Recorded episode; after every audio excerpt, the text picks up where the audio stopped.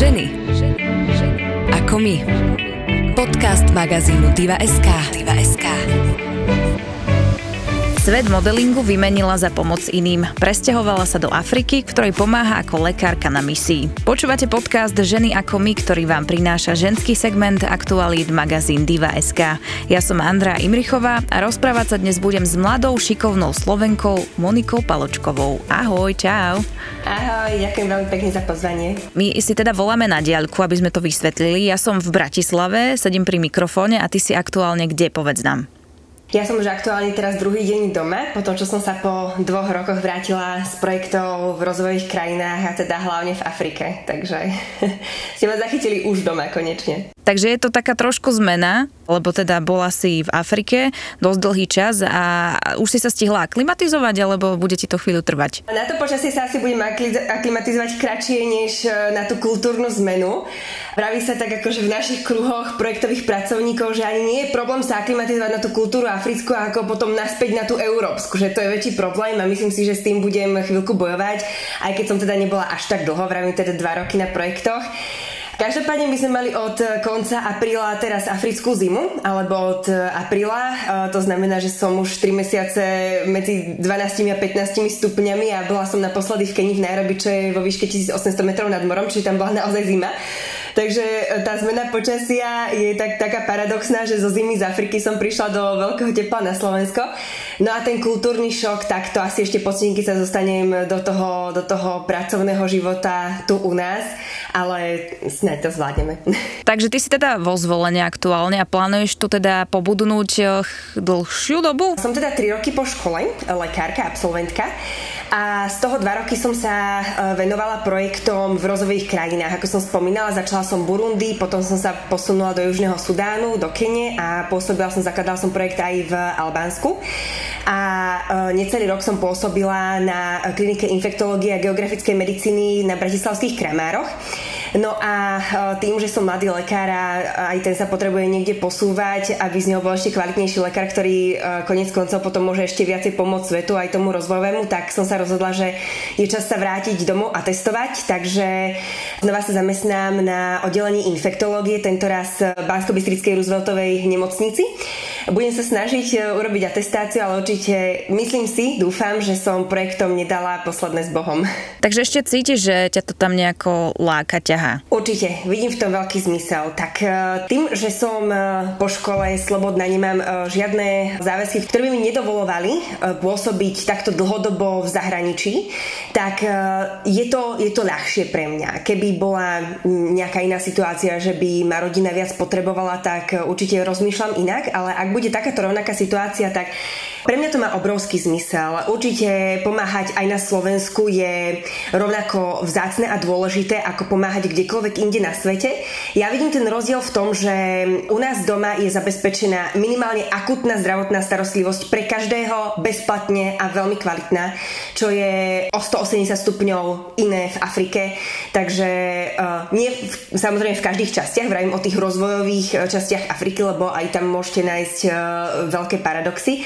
Aj v v tom zdravotníctve. Takže v tomto mi to príde dôležité, možno ako taký, taká vďaka za to, že ja som sa narodila v Európe, zrovna na Slovensku, ktorá je veľmi bezpečná krajina s výborným sociálnym a zdravotným systémom. Dostala som všetko tak povediať zadarmo do vienka, takže mi to možno príde ako čas takej zodpovednosti a vďaky pomoc tým ľuďom, ktorí sa narodili tak vlastne v podstate o pár tisíc kilometrov nižšie než ja a nemajú vôbec nič z toho. A sú to úplne rovnakí ľudia ako ja. Tá motivácia bola vždy takáto istá, alebo sa ti rokmi menila? Prečo si teda sa rozhodla vycestovať do Afriky? Toto bol ten dôvod, prečo si, si povedala, že áno, idem tam pomáhať ľuďom? Myslím, že to bol vždy taký ten základný dôvod. Profesor Krčmery to veľmi pekne povedal v jednom svojom, budem ho citovať, keď sa Boha pýtate, Bože, prečo je na svete toľko chudoby a toľko zlá, Boh odpovedá, a kde si ty? tak to bolo, e, to bol tak možno taký impuls e, pre mňa vždycky, ktorý ma sprevádzal ešte aj vysokou školou. A tou túžbou ísť pomáhať tam, kde pomoc nie je. Ale určite ten pohľad na Afriku sa rapidne zmenil po tom, čo som sa tam dostala. Išla som tam s takým tým mesiášským myslením, že ich e, naučím hlavne prevencii, budem sa venovať poznatálnej starostlivosti matkám, budem ich učiť, ako správne kojiť, ako správne živiť deti, budem sa venovať HIV pozitívnym pacientom, prevencii a tak. A ako náhle som tam prišla, tak sa to myslenie úplne zmenilo a projekty, ktoré som podporovala prvé mesiace môjho pôsobenia v Afrike, tak sú úplne iné teraz a úplne na iné, iné smery sa uh, zameriavam. Takže Afrika vám otvorí oči, ale nedá sa nám to vyčítať, pretože my v Európe máme veľmi skreslené a veľmi málo informácií. Viete, keď pozeráte obyčajné správy večer, tak koľko informácií vám ide z Afriky. Takže je to také, je taká stigmatizovaná Afrika tým, že ju vidíme len v dokumentoch a väčšinou v dokumentoch vidíme tú, tú takú um, Afriku, Afriku, možno nejaké kmeňové záležitosti stále a uh, jednoducho potom ju máme stereotypizovanú pardon, a uh, skreslenú v našich očiach. Takže ako náhle sa tam dostanete a pôsobíte tam a cestujete po viacerých krajinách, po vyspelejších, po rozvojovejších, tak, uh, tak vidíte rozdiely a vidíte vlastne to milné myslenie, ktoré ste mali, uh, keď ste ju poznali len z National Geography alebo z nejakých dokumentov od nás doma. A koľko si mala rokov, keď si sa rozhodla, že mením svoj život od základov a chcem ísť na miesto, kde ma potrebujú? Teda asi si to, si, si to teda myslela. Tak koľko si mala rokov? Asi si bola mladá, veľmi mladá. Lebo ešte teda stále si, samozrejme. Myslím si, že tak od detstva ma to lákalo ísť pomáhať tam, kde pomoc nie je, ako som spomínala. Bola som vychovávaná jednak v tejto mentalite. Naši, moji rodičia sú, sú kresenia katolíci, takže sme mali vždy blízko k týmto charitatívnym záležitostiam. A možno tak časom som, mi to tak nedalo spávať. Práve tie rozdiely, že že my si tak možno tak troška pateticky máme také, také zaužívané výroky dojedz to, pretože čo by za to dali deti v Afrike. A mi to prišlo strašne málo, že nad nimi len takto uvažujeme, máme takú, pre nich taký súcit, nejakú empatiu, ale vlastne nič, nič nerobíme. Maximálne uh, dáme na nejakú zbierku pár peňazí ročne, ale, ale prišlo mi to strašne málo a uh, potom si uvedomila, že, že mám tú pozíciu a špeciálne ako lekár naozaj tam ísť a naozaj mm, neviem, že niečo zmeniť, ale minimálne zistiť e, naozaj reálnu, reálne potreby, reálnu situáciu a na základe toho sa rozhodnúť e, spraviť nejaké projekty a um, snažiť sa možno o nejakú ako reálnu, konkrétnu pomoc, ktorá tú Afriku uh, posunie niekam smerom za samostatnosťou. Pamätáš si na nejaké prvé chvíle, keď si prišla do Afriky, že aký to bol pre teba pocit, šok? Mm, neviem, čo si vtedy prežívala v hlave, lebo možno teda ten prvý týždeň nemusel byť, alebo teda nebol asi úplne jednoduchý. Pamätám si, keď som doletela do Kigali, uh, Rwandy, to bola moja prvá destinácia a stade som uh, čakala na víza do Burundi. Je to veľmi maličká krajina. Je to o polovicu menšia krajina než Slovensko a má raz toľko obyvateľov, čiže deti ako smetí úplne, úplne uh, doslovne. No a Rwandu som dovtedy poznala len z dokumentov o genocíde, takže taktiež veľmi, veľmi skreslený pohľad. A ako náhle som tam pristala, tak uh, sa mi otvorili oči, bola to nádherná zelená krajina, potom vlastne čo genocída skončila, tak OSN alebo teda dostala veľkú finančnú injekciu, takže si myslím, že sa pozviechali v, v, v veľmi, veľmi pozitívne, takže ma prekvapila nádherná príroda, veľmi dobré služby, bezpečnosť tam bola, myslím, že celkom dobrá. No a ako náhle som sa dostala do Burundi, no tak to bola tá naozaj tá Native Afrika, Afrika, ktorú poznáme z dokumentov, tie exemplárne holé deti s veľkými bruchami, eh, podvýživené, HIV pozitívne.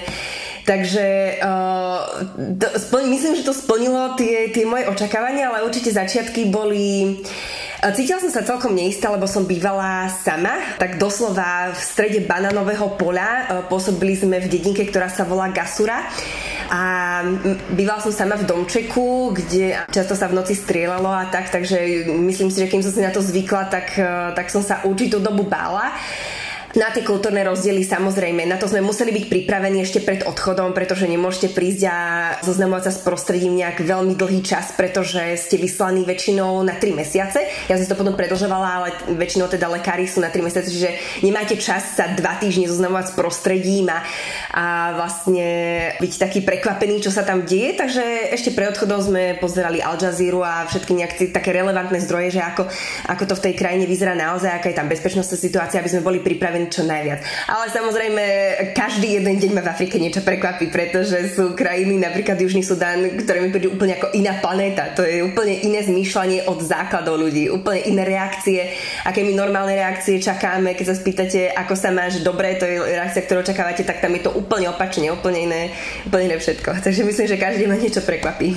A nemala si strach, keď si e, išla na, do, do Afriky na miesta, kde to nie je úplne bezpečné? Tak uh, konkrétne v tom Burundi, ja som odchádzala v roku 2018 a vtedy bola taká, uh, taká situácia, že uh, mali sme pár dohodnutých ako uh, situácií, ktoré keď nastanú, tak uh, budeme sa deportovať. To znamená, že vtedy sa začala šíriť v Kongu znova ebola, ale našťastie sa šírila uh, severne a nie južne smerom ku Burundi. Potom sme mali tak ako dohodnuté ako hesla, že keby náhodou sa niečo stalo s prezidentom, že niekto zabije prezidenta, vtedy by bola občianská vojna, takže vtedy sa budeme deportovať. Myslím, že som mala taký rešpekt, nebala som sa, ale mala som rešpekt, keď som odchádzala do Južného Sudánu, pretože vtedy, keď som tam išla ja v roku 2019, tak boli dohľadateľné informácie, že je to tretia najnebezpečnejšia krajina na svete po, myslím, že Sýrii a Somálsku, takže je naozaj nebezpečná, hlavne čo sa týka ako kultúrnych kmeňových záležitostí, ľudia sa tam veľa zabíjajú, ale je to za, za také pre nás možno nepochopiteľné dôvody, že niekto niekomu kradne kravu a strne sa strelba, ktorá nemá konca. Takže tam sa naozaj veľa strieľalo. Mala som taký rešpekt, ale uh, aj v Afrike sú nejaké nepísané pravidlá, ktoré keď dodržujete, tak sa viete vyhnúť veľa konfliktom, hlavne v týchto ako menej obývaných častí uh, nami Európanmi. A to mi bolo úplne jasné, že, že večer po 6, kedy sa, uh, kedy sa zotmie, tak nemôžeme, nemali by sme vychádzať vonku, nemali, nemala by som sa voziť autom a hlavne sama. Vždy, keď ma zastavia policajti, tak zastať, keď si popýtajú čokoľvek odo mňa, tak sa vzdať a dať im všetko, nebojovať s nimi, ako s nimi začnete bojovať, tak oni nemajú svedomie tak nastavené ako my, že, že by videli nejaké dôsledky toho, keď zabijú nejakého bieleho, že by videli inak dôsledky ako my. Takže boli nepísané pravidlá, keď som ich dodržovala, tak som sa vyhla veľa konfliktom, ale samozrejme um, nedá sa vyhnúť úplne všetkému, keď tam žijete každý deň a žijete aktívne a pohybujete sa medzi tými komunitami nevidíte sa večer, uh, dajme tomu, je nejaká emergency situácia, potrebujete ísť zohnať lieky z niekade, takže musíte sadnúť aj do toho auta v noci a musíte ísť zhaňať lieky, tak uh, nevyhnete sa tým veciam, ale veľa sa dá vyhnúť prevenciou. Čiže aj napriek tomu Afriku miluješ a nedala by si na ňu dopustiť, aj napriek tomu, že to je miesto, ktoré nie je úplne bezpečné. A vraví sa, že Afrika je láska na celý život. Naozaj to si musí niekto zažiť. Myslím si, že aj dovolenkári, ktorí idú len na také tie vychytené africké destinácie, ako je Zanzibar alebo Diany Beach v Kenii, no tak tá hospitality, tá prívetivosť a taká tá pozitívna energia Afričanov, tak viete ju nasať aj za tú krátku dovolenkovú dobu. A to bôž, keď e, s nimi pracujete a pracujete tak e, pomerne dlho, teda dva roky, ako som ja s nimi pracovala, tak, e, tak vás to pohltí. Je to, je to iné zmýšľanie, iné, iné hodnoty, to je tak akože kliše opísané, ale naozaj ten bezstarostnejší život a komunitný život, pretože oni naozaj nevedia, čo bude ďalší deň. Nie, že by boli tak chorí, že zajtra môžu umrieť, ale naozaj sa môže stať čokoľvek. Sú tak zvyknutí žiť, že aj keby sa niečo stalo, no tak ich to nezloží tak psychicky, ako to zloží nás. Berú to ako m, takú bežnejšiu súčasť života, to umieranie než my. Sú na to viac nastavení a možno preto žijú každý jeden deň tak uh, naplno znie asi ako kliše, ale tak veľmi komunitne, ako by ste možno vyžili, keby ste vedeli, že zajtrajšok nemusí byť. Takže by ste žili v miery so svojimi všetkými blízkymi, stretávali by ste sa s nimi, smiali, sedeli pred domom a uh, pili pivo až, až do západu slnka. A oni tak žijú každý jeden deň, takže Myslím, že riešia menej zbytočnosti, ako riešime my. Samozrejme neplánujú dopredu, takže tá myseľ je taká nie tak zaťažená tým, eh, čo ma čaká, alebo nejakým tlakom, eh, že musím byť najlepší, alebo musím niečo dosiahnuť, aby som bol v komunite nejak, eh, nejak obľúbený. Všetci sú tak na jednej úrovni a vedia, že, že ani jeden z nich nebude vyšší ako ten druhý Takže možno preto ten, ten život je taký bezstarostnejší. Ale tiež vravíme o určitých komunitách. Nie všade je to rovnako, kde som pôsobila v Nairobi, no tak e, máte diverzifikované to, to obyvateľstvo. Niek, niekto býva v slamoch, niekto býva v naozaj veľmi bohatých štvrtiach. Teraz som napríklad rozprávala o Dančanov, že žijú tak veľmi, veľmi komunitne. Čiže to je niečo, čo ťa možno Afrika naučila myslieť e, takto, nechcem povedať, že jednoduchšie, ale nejak menej sa zapodievať starostiami a žiť každým dňom ako keby bol posledný. Určite menej riešiť zbytočnosti a žiť viacej efektívne tak jednak z povahy môjho povolania bola som vyslaná len na pár mesiacov, kde ja som sa cítila zodpovedná za to, aby som e, Afrike nechala čo najviac projektov, ktoré sú dlhodobo udržateľné a niekde tú komunitu posunú. Takže ja sama som sa teda rozhodla tam žiť e, tak, tak efektívne, že využívať každý deň e, naplno. Veľa som spolupracovala so sponzormi zo Slovenska a Česka, s ktorými sme vymýšľali projekty, ktoré sa týkali vzdelania detí, podpory ich talentov športu, stavali sme posledný taký jeden z posledných projektov, ktorý sme vystavali, to sme vystavali obrovskú farmu pre e, deti zo slamu, z druhého najväčšieho slamu v Keni, v Mukuru, alebo rôzne skleníky. Investovali sme do agrikultúry, vzdelania, športu, talentov, hlavne detí. Takže uh, možno, možno v tomto ma to uh, tak posunulo, že, že ten aktívny život v prospech komunity bol pre mňa veľmi naplňujúci, takým, takým skutočným šťastím a uh, zadozučinením. A veľmi sa mi ten život páčil, kde som okrem toho lekárskeho môjho pôsobenia, kde samozrejme teda každý deň som vykonávala lekárske povolanie, tak sme pôsobili komplexne. Starali sme sa o tie komunity a snažili sme sa ich podporiť vo všetkých smeroch, ako sociálnych a podporovali sme teda matky a a tých detí, takže možno by sa tak odhalilo všetky tie svoje talenty a potenciál, ktorý som mala možno zúročiť na 120% a veľmi sa mi to páčilo, keď som z hlavy vyčlenila úplne tie také malichernosti, ku ktorým mám viacej tendenciu padať u nás doma a naozaj sa sústredila na ten, na ten cieľ, ktorý sme si stanovili a na rovnú cestu k dosiahnutiu jeho. Ja som čítala v jednom rozhovore, kde si spomínala, že čím viac teda si pracovala pre niekoho, teda že si rozvíjala tú kultúru tam a teda venovala sa ostatným ľuďom, tak tým menej si myslela na seba a tým menej si zažívala možno tie také pocity, ktoré máš, e, má človek doma v bežnom živote, že čím viac e, energie a času venuje človek druhému, tak e, sa mu to vráti tým, že má asi taký pocit väčšieho zadozučinenia. Jedine v Afrike sa mi stalo, že som plakala od šťastia. To už si vravím, že keď sa dostanete do takéhoto štádia, tak naozaj asi ste spokojní uh, s tou prácou, ktorú ste vykonali. Bolo to teda dvakrát. Prvýkrát to bolo, keď som uh, darovala krv jednému dvojročnému dieťaťu.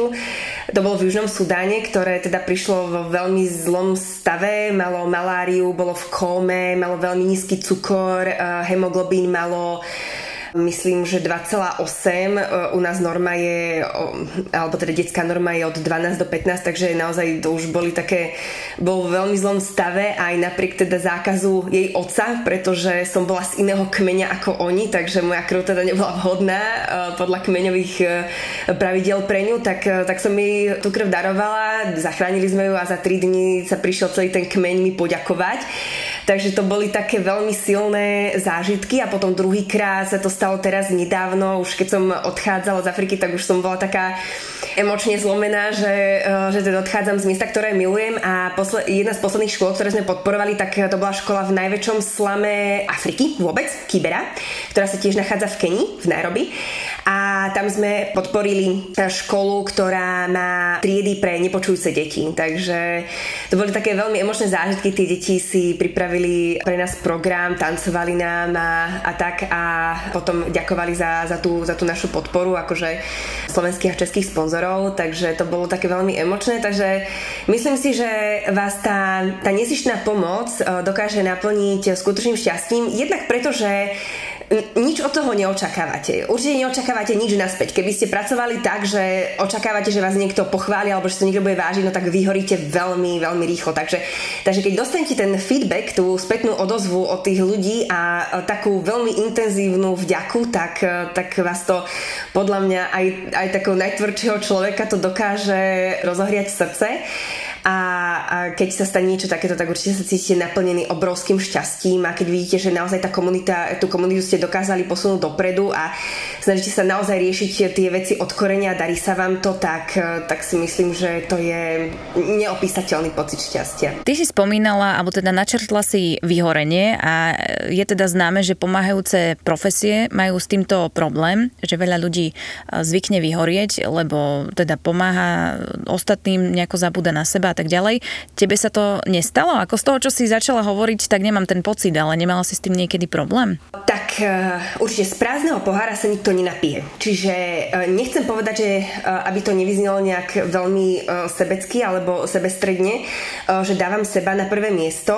Určite si uvedomujem, že musím dodržiavať určité pravidlá aj vo svojom živote, aby som ja mala z čoho rozdávať. Takže nezabúdam na seba, e, dobre jem, dobre spím, venujem sa športu, venujem sa aktivitám, ktoré mňa naplňujú, aby som bola ja sama vyrovnaná e, so sebou a potom e, zo seba tú energiu vedela dávať ďalej, pretože keď ste, keď ste vyhorení, tak naozaj nie je to dlhodobo udržateľné, aby ste, aby ste sa rozdával, keď vy sám nie ste spokojní a šťastní sám so sebou. Takže Takže v tomto som mala jasno, ale Afrika je taká dobíjačka energie v tomto, že ten feedback od ľudí máte často a veľmi intenzívny. Možno, možno si by som povedal, že v tej Afrike sa pracuje jednoduchšie ako u nás, pretože tí ľudia jedno, nemajú často e, nič materiálne, takže akýkoľvek projekt, ktorý im predstavíte, tak oni sa ho chytia, pomáhajú vám a spoločne e, kráčte za tým cieľom a spoločne ste preto nadchnutí. To je, to je prvá vec a e, ako na ten projekt dokončíte, vidíte hneď automaticky výsledky toho projektu, takže je to taký, sú to také rýchle akcie, nie vždycky, ale um, tie, napríklad moje boli, kde som videla rýchlo ten efekt, ktorý ma znova dobil a dal mi energiu na, na ďalšie projekty. Nevravím, že v Afrike je ľahká práca, určite nie. Pracujem tam viacej dlhšie, ako v počte hodín pracujem určite dlhšie než na Slovensku. Venujem sa komplexne uh, veľa projektom od manažovania kliniky cez prácu na klinike, potom tie ďalšie sociálne projekty, takže tá práca je veľmi komplexná.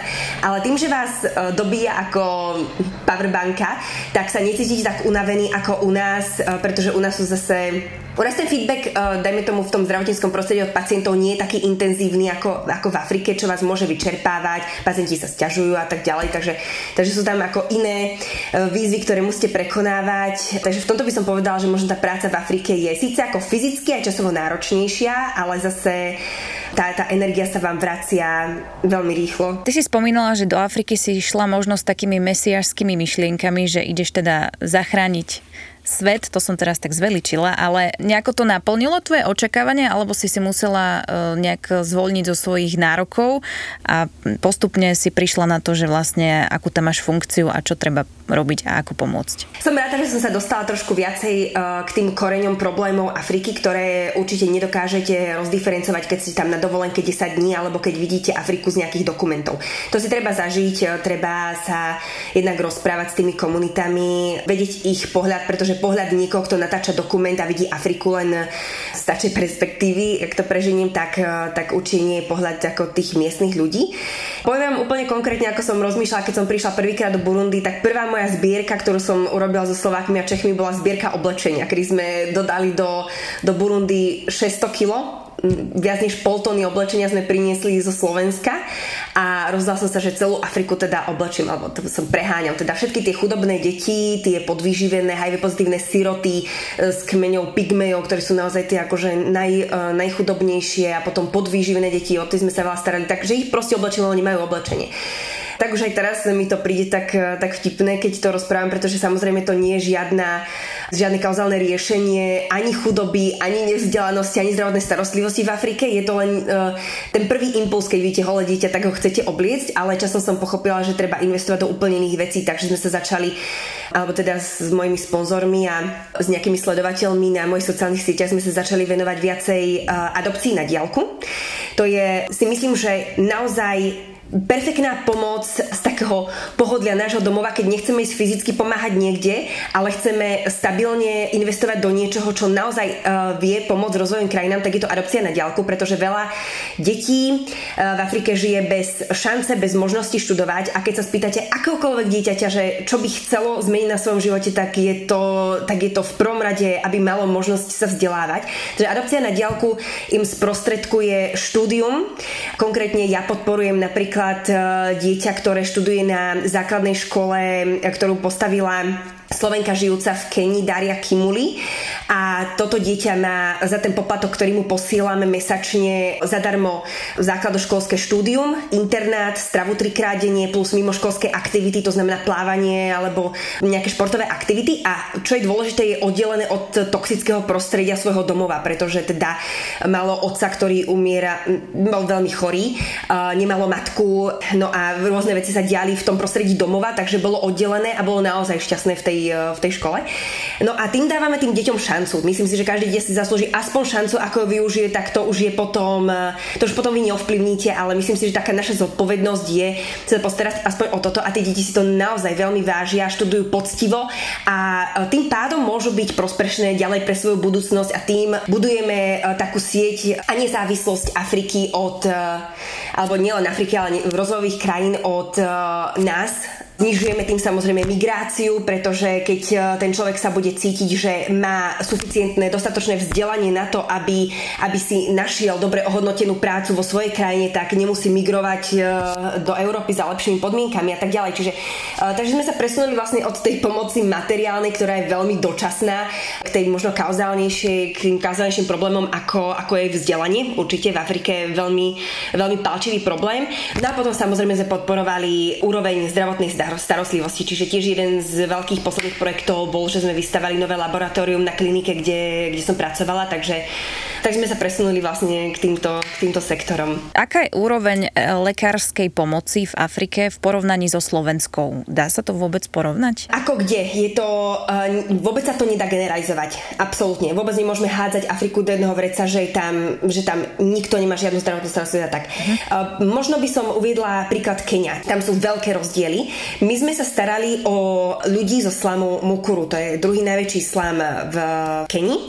A títo ľudia nemali e, prístup ku dostačnej zdravotnej starostlivosti skoro žiaden. Pretože si neplatili zdravotné poistenie a nemali peniaze na to, aby si platili nejaké súkromné nemocnice. Takže pri nich fungujú tieto, volá sa to faith-based, charity-based kliniky, ktoré fungujú čisto na sponzoroch a sú oddelené vlastne finančne od, e, od štátu. Sme akoby jediná ich šanca, pretože uh, naozaj ani v Kenii nie je taký systém, keď príde pacient s nejakým akutným problémom, že by bol automaticky vyšetrený a podaná mu vôbec základná zdravotná starostlivosť, nech ide o čokoľvek. Nech ten pacient má zlomenú nohu, nech krváca na zemi, nech má um, infarkt, tá pomoc mu nebude podaná, kým si za ňu nezaplatí. Takže pre nich sme boli akoby jediná nádej. Ale samozrejme v Kor v Nairobi, Nairobi je veľmi multikulty mesto, žije tam veľa Európanov, humanitárnych pracovníkov, sú tam veľké organizácie. Tak samozrejme sa tam nachádzajú aj e, rozvinuté nemocnice, ako napríklad taká Aga Khan University Hospital, ktorá je neporovnateľná so štandardmi napríklad Slovenska, alebo či je to naozaj úžasná nemocnica vystavaná indami, ale tam ten servis je tak drahý, že si to v žiadnom prípade nemôže dovoliť žiaden, žiaden z tých pacientov, o ktorých sa staráme my. Takže tam veľké rozdiel, a tam dostanete zdravotnú starostlivosť, e, zdravotnú starostlivosť veľmi kvalitnú, ale si teda za ňu musíte platiť. No a realita aj je, že aj keď si ten pacient e, platí zdravotné poistenie a platí si ho len základné, tak za to poistenie mu je hradená možno len určitá zdravotná starostlivosť v nemocnici a opäť e, to, čo potrebuje, tak e, nemusí do toho spadať a nedostane tú pomoc, ktorú, ktorú e, by potreboval. Takže je to komplikované, určite to nie je zďaleka tak sociálne nastavené, ako to máme nastavené my doma. A teda úplne konkrétne, keď, keď by vás zaujímal nejaký konkrétny príklad, tak som mala pacienta, ktorý potreboval amputáciu nohy.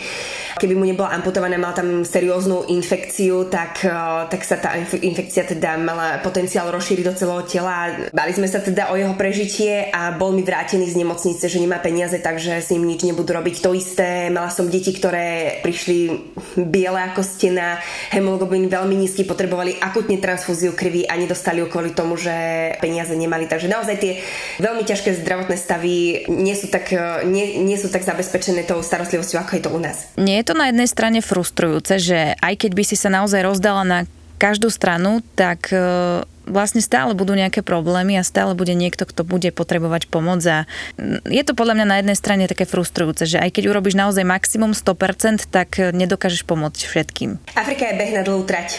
Určite to naše pôsobenie uh, nezmení uh, celý chod Afriky, je tam množstvo problémov. Množstvo problémov a uh, tak mm. začína to samozrejme, začína to niekde na vláde, v, uh, v tých inštanciách, ktoré riadia štát, tak uh, tie fungujú úplne iným systémom ako u nás v Európe, takže jediná možnosť, ktorú my teraz máme, tak je tam pomáhať, ale našim cieľom väčšiny projektov je osamostatiť ten projekt úplne od našej pomoci. Čiže my tam vycestujeme teda ako lekári, ktorí denne vyšetrujú pacientov, ale okrem toho sme tam vyslaní aj preto, aby sme sa venovali manažovaniu kliniky, odovzdali svoje know-how, vedomosti praktické, teoretické tomu miestnemu personálu, vzdelávali ich a tým prispievali tiež ku trošku samostatnosti tých projektov čo je teda akože taký cieľ, ktorý, ktorý máme, nie vždy je dosiahnutelný, pretože aj to zmýšľanie tých miestnych nie je také, tá pracu, pracovná nasadenosť alebo tá, to odhodlanie, tá vášeň pre prácu je iná než,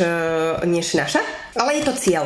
Čiže snažíme sa takýmito akoby drobnými krokmi, ktoré, ktoré my môžeme, ktoré my máme ako v kompetencii, sa snažíme pomáhať tým miestnym, aby, aby sme osamostatnili tie projekty.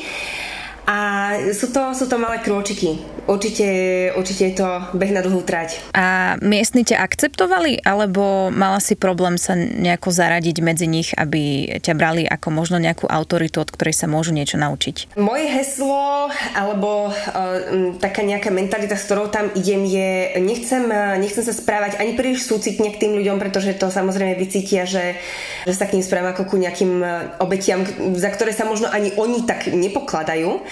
A takisto si musím dať veľký pozor, aby som sa nesprávala nejak kolonialisticky, aby som neprišla ako nadradený beloch, ktorý uh, je spása pre uh, celú chudobu Afriky. Úplne ideálne je zapadnúť medzi miestnych, takže sa nejak infiltrovať do ich kultúry, mentality a rozprávať sa jazykom, ktorým oni hovoria. V Južnom Sudáne, keď som pricestovala, tak som zapadla od prvého dňa veľmi dobre.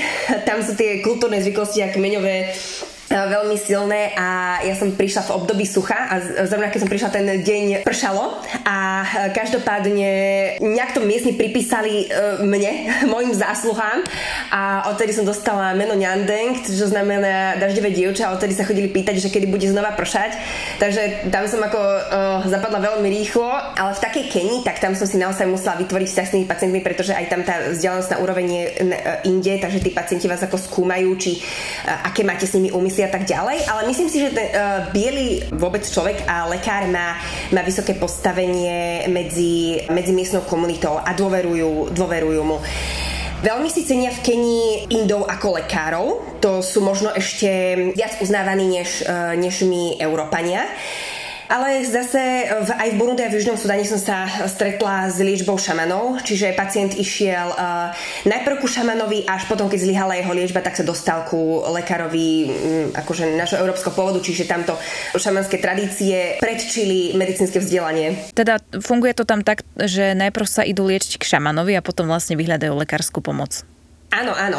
Ten šaman je veľmi dôležitý a ešte si ho niekedy občas volávajú aj uh, ku svojmu lôžku, keď už sú hospitalizovaní v našej nemocnici, kde sa, kde sa snažíme teda po, postupovať podľa uh, medicíny založenej na dôkazoch, evidence-based medicine, tak občas tam nájdeme teda šamana. A nechcem vôbec odsudzovať jeho medicínske postupy, pretože jednak tak vieme, že psychika robí veľa, takže keď sú pacienti liečení niečím, čomu veria, tak sa vyliečia v niektorých prípadoch e, ochorení rýchlejšie. Ako povedal Tomáš Šebek, to je lekár, pre, e, ktorý pracuje pre Lekárov bez hraníc, tak e, on v Južnom Sudáne začal s nimi spolupracovať, pretože niektoré ich medicínske postupy naozaj ako pomáhali tým pacientom, takže možno taká spolupráca medzi tými tradičnými lekármi a medzi tým bielým personálom je výťažná.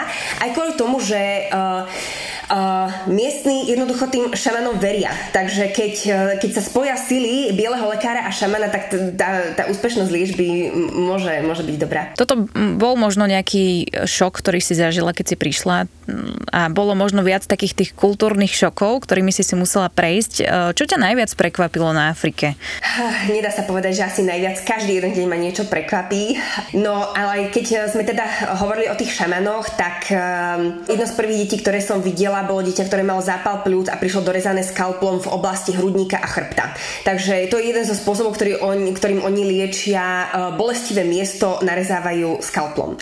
Takže to dieťa mi prišlo obrezané skalplom a samozrejme e, s pokračujúcim zápalom pľúc, takže musel som si zvyknúť na, na tieto postupy, nezlaknúť sa toho a jednoducho s tým fungovať ako s normálnou vecou a venovať sa teda svojej práci, alebo taktiež e, bol to 8-ročný chlapec, ktorý mal maláriu a vypil e, lektvar od e, nejakého šamana a ten lektvar mal vlastne spôsobiť to, že, mu, že sa mu jed v úvodzovkách vypudí z tela von všetkými otvormi. Čiže on začal hnačkovať, zvracať, ale teda maláriu máte v krvi, čiže mu to vôbec nepomohlo, takže prišiel dehydrovaný s maláriou a zničilo mu to tak obličky, že prišiel celý opuchnutý a tým, že vlastne je len jedna dialýza na celú krajinu a je v, v hlavnom meste, ktoré bolo v tú dobu vzdialené od nášho strediska asi 300 kilometrov. Nebola možnosť sa tam previesť, tak ten chlapec do pár minút zomrel. Takže uh, musela som si nejak ako zvyknúť na, tý, na tieto veci.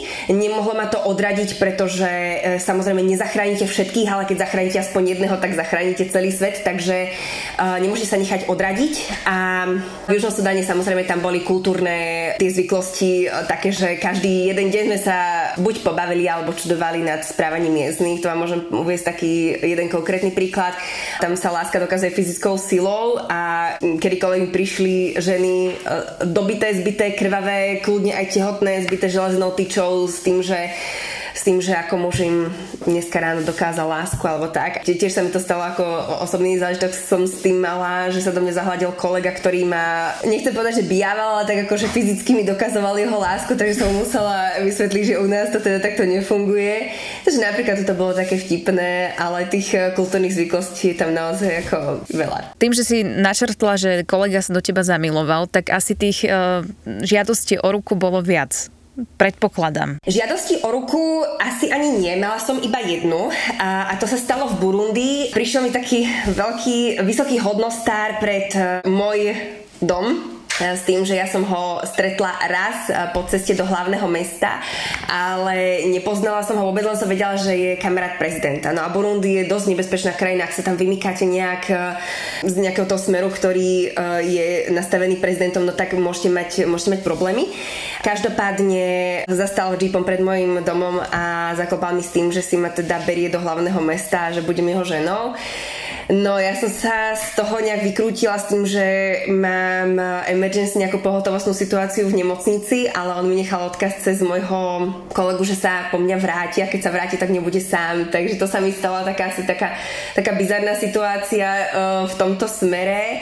Ale musíte sa, uh, samozrejme, je to o tom, že musíte pochopiť, že čo sa tam deje a musíte si nastaviť nejaké pravidlá, ako beložka sa budete určite potýkať s, uh, s týmito vecami, takže si jasne ako nastaviť nejak pravidlá a vyhybať sa ako takýmto, takýmto stretom nepríjemným čo najviac, lebo určite sa tam budete s tým potýkať. To nejde o to, že, že ste len pekná mladá beložka, oni belochov vôbec berú ako, ako ľudí, pre ktorým majú rešpekt, myslia si o nás všetkých, že sme bohatí, takže snažia sa nám priblížiť čo najviac, takže treba si nastaviť nejaké pravidla. Čo si tam zvykla robiť, keď si nebola v práci? Že ako vyzeral tvoj napríklad voľný deň? Čím, aké aktivity si mala? Prvý turnus v Keni som sa, sme, sa, sme veľa cestovali po Keni. Kenia je nádherná krajina, takže sme chodili jednak na hory, jednak uh, sme chodili uh, k moru, takže Diany Beach, Malindi, tieto krásne uh, turistické oblasti. Asi pre 4 mesiacmi sme boli na Kilimanjare,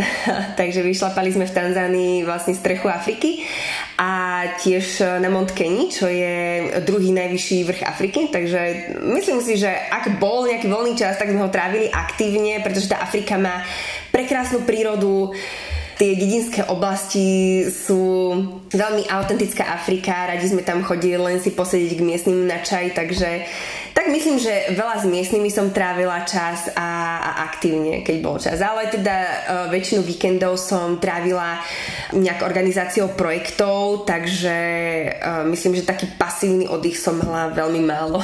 Ja som si scrollovala tvoj Instagram a tie fotky vyzerali naozaj ako keby si bola na nejakej parádnej dovolenke takže vyzerá to tam brutálne. A čítala som si ešte teda aj o tebe, že rada behávaš a mala si aj takú príhodu, že ty si sa tam rozbehla niekde v Afrike a ľudia mali pocit, že ťa niečo naháňa, tak utekali s tebou. Áno, to bolo, to bolo v Burundi, áno, pretože im vôbec nedáva zmysel, že niekto beží bez dôvodu teda ja som behávala takže 10 kilometrov a oni boli schopní ako za, za mnou tých 10 mhm. kilometrov behať a ja som po tých 10 kilometroch e, dobehla k môjmu domu, otvorila som doma, akože zostala som v dome a oni tam zostala celá tá dedina pred domom stať a nechápali, že ako sa mohol tento útek skončiť vlastne u mňa v dome. Ale to, to bolo teda v Burundi a ja som v tom Burundi bola naozaj v tej, v tej dedinskej oblasti, kde ten prístup k vzdelaniu bol veľmi nízky, takže tam sa to ani veľmi myslím nedalo vysvetliť.